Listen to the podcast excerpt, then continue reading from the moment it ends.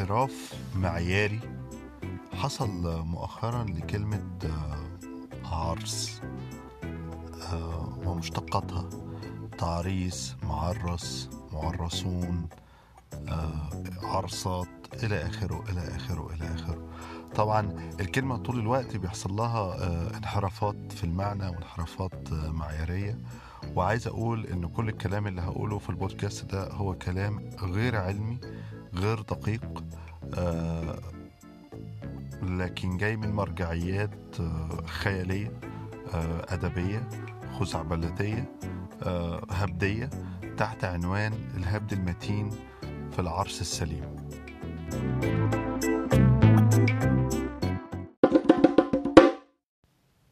أنا أحمد ناجي ومعاكم في حلقة جديدة من بودكاست عشوائي.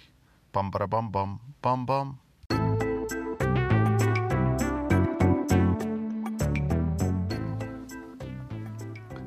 طبعا محبي آه، التدقيق والتدوير والفحص. ممكن يروحوا طبعا يدوروا في المعاجم في لسان العرب. الإنترنت بقى بيسهل حاجات قوي. يدوروا بنفسهم على معنى كلمة عرس أو الجذر جاي منين. أنا شخصيا بحب المعنى اللي ذكره آه، محمد ربيع في رواية عام التنين و بيحكي لنا محمد ربيع في الرواية قصة ذات دلالة كبيرة جدا حوالين أصل كلمة عرس. بيحكي محمد ربيع إنه آه، في عصر الحاكم بأمر الله واحد شيخ نصاب عالم دين مصلح اجتماعي قائد نضالي آه، صحى في يوم من الأيام ودخل السوق وماشي في الشارع وسط الناس. فجأة لقوه الناس وقف في مكان ما في نص الشارع وجاب عوارض. عارفين العوارض؟ العوارض هي جمع عارضة وزي ما بنقول عارضة خشبية زي عارضة المرمى. جاب عدد من العوارض حط اتنين في وضع رأسي وحط التالتة في وضع أفقي فبقى كأنه عامل باب. وبعدين الناس لقوه عدى من تحت العرادة ديت ووقف يكبر ويأذن وبيبص لقوه فجأة بيقيم الصلاة وبيصلي في الشارع. طبعا مصيبة. آه، ده شارع عمومي وفي بضاعة ماشية وفي حمير وفي إحصنة وفي عبيد وفي نسوان متغطية ونسوان مكشوفة. فجات الشرطة وتلموا الناس. انت يا جدع؟ انت إيه اللي أنت بتعمله ده؟ في حد يقف كده ويعطل الطريق؟ قال لهم طريق إيه؟ أنا واقف بصلي في جامع الحاكم بأمر الله. هو فين الجامع ده؟ أهو الجامع أهو قاعد يشاور حواليه. طبعا أول ما جت الشرطة ولقوا الموقف كده فالشرطة وقعت في مأزق. إيه ده؟ وإحنا هنهد الجامع بتاع الحاكم بأمر لا لا طبعا ما ينفعش ومش عارف إيه. فسابوه ما عرفوش يتصرفوا إيه وصعدوا الأوامر لمديرهم. مديرهم مأمور الشرطة صعدها لرئيس الشرطة ورئيس الشرطة لكبير العسس كبير العسس للحاجب لحد ما وصل الحاكم بأمر الله. الحاكم بأمر الله ما وصل الأمر قام لبس آه، جبة وقفطان وحلة ثمينة وعمة بجوهرة الملك ونزل بنفسه قال لك أنا أروح أشوف إيه الموضوع ده. طبعا راح شاف المنظر قابل الشيخ ده. قال له إيه الموضوع؟ قال له أنا بنيت الجامع ده ليك وعايزك تساعدني. قال له بس كده. طبعا فورا الحاكم بأمر الله أمر ببناء هذا الجامع. ومش بس كده ده بعد ما اتبنى الجامع الشخص ده اللي هو كان شخص هم زبالة يعني من العوام محدش يعرف هو مين. راجل ماشي بيأكل في الأسواق ويبول في الشوارع. بقى فجأة إمام لهذا الجامع ونزل حاكم بأمر الله وخد معاه كل رؤساء الدولة وراح بنفسه يصلي في الجامع والشخص ده طلع يخطب خطبة الجمعة. وبيقول لنا محمد ربيع إنه الشخص ده بيخطب خطبة الجمعة قال إنه أنا عرسته على الحاكم. ها؟ خد لي بالك أنت؟ ها؟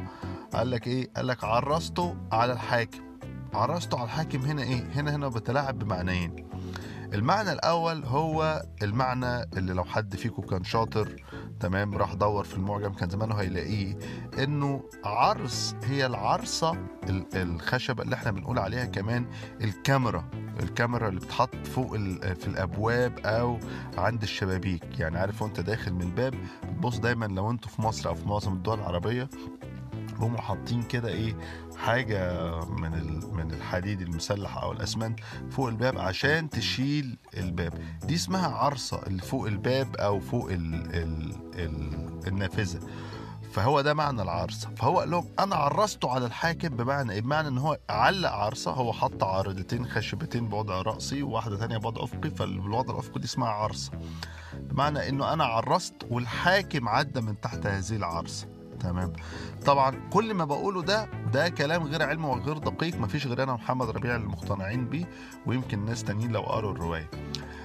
آه، المعنى ده نفهم منه إيه؟ نفهم منه إنه هنا حاجتين إنه معنى كلمة تعريس المستخدمة بكثره هنا معناه إنه يتطلب حاجتين إنه أنت بتكذب أو بتقول ادعاء غير حقيقي لخدمة الادعاء ده بيأتي أو الكذبة دي بتأتي لخدمة شخص عنده مصلحة عنده نفوذ بأي شكل من الأشكال عنده منفعة ليك وبناء على هذه الكذبة أنت بتحوز هذه إيه؟ تحوز هذه المنفعة ليك.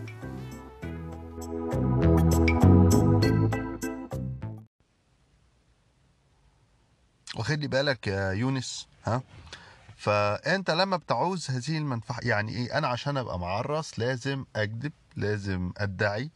آه، أزين آه، ال- الكذب في ثوب الحقيقة وده لمصلحه شخص والشخص ده يفيدني. ومنها كمان بيجي إن هو الانحراف المعياري اللي حصل بعد كده إنه استخدامها كمرادف للقواد أو القوادة آه، المعرس. لأنه هنا شخص يعني عايش على عرق النسوان. يعني عارفة زي ما بيقولوا بالبلدي كده إيه عايش على عرق فخاد النسوان. تمام؟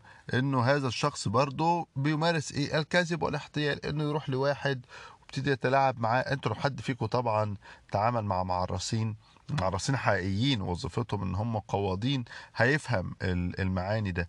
إن هو يخش عليك بالكلام الحلو والطراوة ويا باشا ويا جميل و- ويلف ويفرك لك الحشيشة في إيده الدافية كده يدفي لك الحشيشة على التبغ إيه يدفي لك الدنيا خالص تمام؟ ويبيع لك البيعة تيجي أنت تسموك الحشيشة أوف ده مش حشيش ده فيستك. حلو. تخش أنت وتدفع فاهمني أنت فاهمني يا حبيبي يونس ها؟ فمنها جاء المعرس اللي هو ده اللي أقصده إيه اللي جاب معنى القواد القواد والقواد. اللي حصل بقى فجأة إيه إن إحنا دخلنا مرحلة تانية دلوقتي. إنه أي حاجة بقت تعريس يعني أنت بتتكلم في أي موضوع أو على أي آه، آه، تعليق تمام؟ فيقول لك إيه ده؟ معرسين تعريس والانحراف ده ابتدى يحصل ويزيد قوي في آخر عشر سنين مع ال- ال- المد الثوري. يعني بقى عندنا في كده إيه نوع من الخطابة والرطانة ال- الثورية آه، آه، اللي هي الحقيقة لا تؤدي إلى أي شيء. وفي المقابل أي حد يخالف هذا المواقف يبقى معرس. أي حد. فوصلنا لمرحلة دلوقتي مثلا إنه آه وده حاجة حصلت لي. ده مثلا كانت من الأسباب اللي أنا قفلت حتى الفيسبوك إنه تلاقي حد داخل يقول لك إيه ده؟ أنت ليه ما عملتش like ولا share لل post بتاع فلان الفلاني أو فلانة الفلانية اللي عند التحرش؟ أنا ما شفتش البوست لا أنت ما عملتش عشان أنت معرس. تمام؟ فبقى حتى عدم اتخاذ مواقف بيتهم بالتعريص أنا هنا مش بدافع عن نفسي ولا بدافع عن أي حد تاني لكن هنا أنا بدافع عن ال ال مش بدافع حتى أنا بحاول أفهم آه، الانحراف المعياري ده رايح لفين تاني. لأنه طبعا في سخافة برضو تانية سخافة لغوية مستمرة إنه مع التعريس ده في كلمة تانية سخيفة قوي يقول لك إيه؟ التعريض. أو يقول لك انت معرض. دي بقى يعني إيه؟ بتخصيني بتخصيني فكرني زمان بتاع من 15 سنة أيام ما كنا في الجامعة كان في إحنا الجيل ال- اللي اتشهر معاه تعبيرات زي بتاع إيه؟ جامد نيك جامد فحت. فكان في بنات أو عيال مثلا عشان يبان انهم مؤدبين ما يقولوش جامد نيك يقول لك جامد كيك. تمام؟ نفس الوضع استخدام كلمة تعريض أو معرض دي يعني حاجة. رغم إنه أنا أحيانا الصراحة بيني وبينكم استخدمتها مرة مرتين كذا مرة الحقيقة في فترة. واستخدمتها مش في إن أنا وأنا بتكلم آه، في الكتابة. يعني يعني تبقى عايز تستخدم الكلمة لكن أنت مثلا هتنشر المقال في الموقع الفلاني أو في الجورنال الفلاني فهم خايفين من الكلمة دي فتقوم حاطط لهم نقطة فتلاقي الموضوع إيه يعدي. لكن إحنا حاليا بقى بقيت الواحد في وضع إنك مش عارف ما هو التعريس ومين المعرس. ومين الاعتراض؟ ولدرجة انه بفكر إنه آن الأوان إن إحنا كلنا كلنا جمعاء ناخد مبادرة لتغيير كلمة تعريس. والمبادرة دي تبقى بجرأة مثلا إيه؟ تغيير كلمة كويري اللي حصل في الإنجليزي. يعني مثلا إيه؟ إحنا كلنا نفخر دلوقتي إنه آه يا عم أنا معرس. تمام؟ إنه إيه للقضاء على المعنى السلبي لكلمة تعريس أو معرس تمام؟ إنه حد يجي يكلمك يقول لك أنت ما عملتش كده ليه؟ أقول له أصل أنا معرس تمام؟ أنت ما عملتش كده ليه؟ آه آه أنت ما خدتش الموقف الفني ليه؟ آه أنا معرس. أنت ما عملتش like أو share النهارده ليه؟ أقول له أنا معرس. تمام؟ وبكده نقدر نعمل الانحراف المعياري الثالث لكلمة تعريس. والأهم كمان نقدر نقضي على ال- ال shaming يعني إيه؟ نتبنى بقى إيه؟ المعايير آه، الثورية اللغوية آه، الصوابية السياسية. إن إحنا نقضي على ال shaming إنه مثلا حد يقول لك إيه؟ أنت معرس.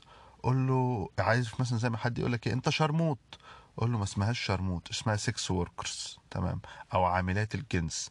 أو أنت خدامة. دي مش خدامة دي الست اللي بتساعدنا في البيت. حد يقول لك أنت معرس. قول له أنا مش معرس أنا بتبع أهوائي وشهواتي ورغباتي آه يعني تصبحوا على خير.